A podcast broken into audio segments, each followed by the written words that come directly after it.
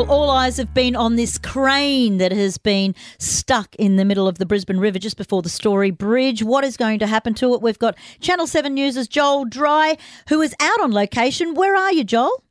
Good morning, guys. I'm standing uh, at Eagle Street Pier looking at uh, what was a precariously positioned crane on a barge. There were real fears that this crane was going to career down the river, uh, cause you know a huge amount of damage to wherever it happened to career into. They evacuated uh, the Howard Smith Wharves, some apartment buildings actually got evacuated, and they had police stationed on top of the Story Bridge ready to close it to traffic for fears that this thing would float down the river and perhaps its uh, crane would stay up and hit into the bridge. So it was a real urgent uh, situation last night. I have some good news on that front. Some engineers were able to get onto that uh, barge yesterday and secure, or better secure it for the jack legs, sink it further into the riverbed, and they are pretty confident that it will stay in place for now while they try to work out exactly what to do with it uh, going forward. It's not where it's supposed to be. It's supposed to be back up the river where it can help build a pedestrian bridge over the river.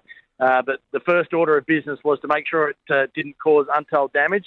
Tick that box, hopefully. Next thing, how they get it back up that river. And of course, Joel, yesterday the precarious situation was, and people were saying, look, just get some tugs to drag it off. But the minute you sort of dislodge those pylons into the uh, bottom of the Brisbane River, that was the real risk that it would then float. Yeah, so we were actually on a uh, Maritime Safety Queensland work boat. They were just showing us around another part of the river, and then we got scrambled to come here for this emergency.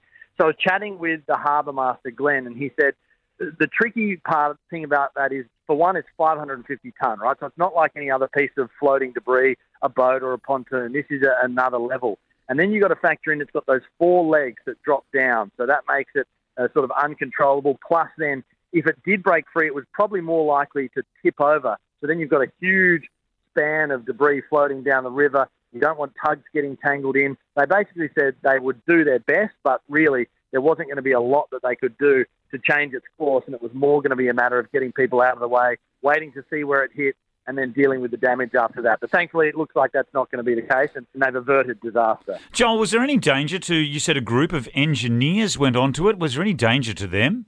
Yeah, well, they obviously assessed it and thought the best thing to do was get on board. So we were here. There was a police boat that took them out. They got on board and then dropped one of the legs further. So I think in those pictures yesterday, you could see it was listing quite badly. That's where the fears were that it would topple over. We look at it now, it's much more level. So they've been able to sink those legs to a level amount and level it out. That means water isn't um, flowing up over it. When you see, you know, water starting to flow over something, that's when it gets heavy and that's when it, it tips over. So really brave by those guys. There was a lot of concern last night.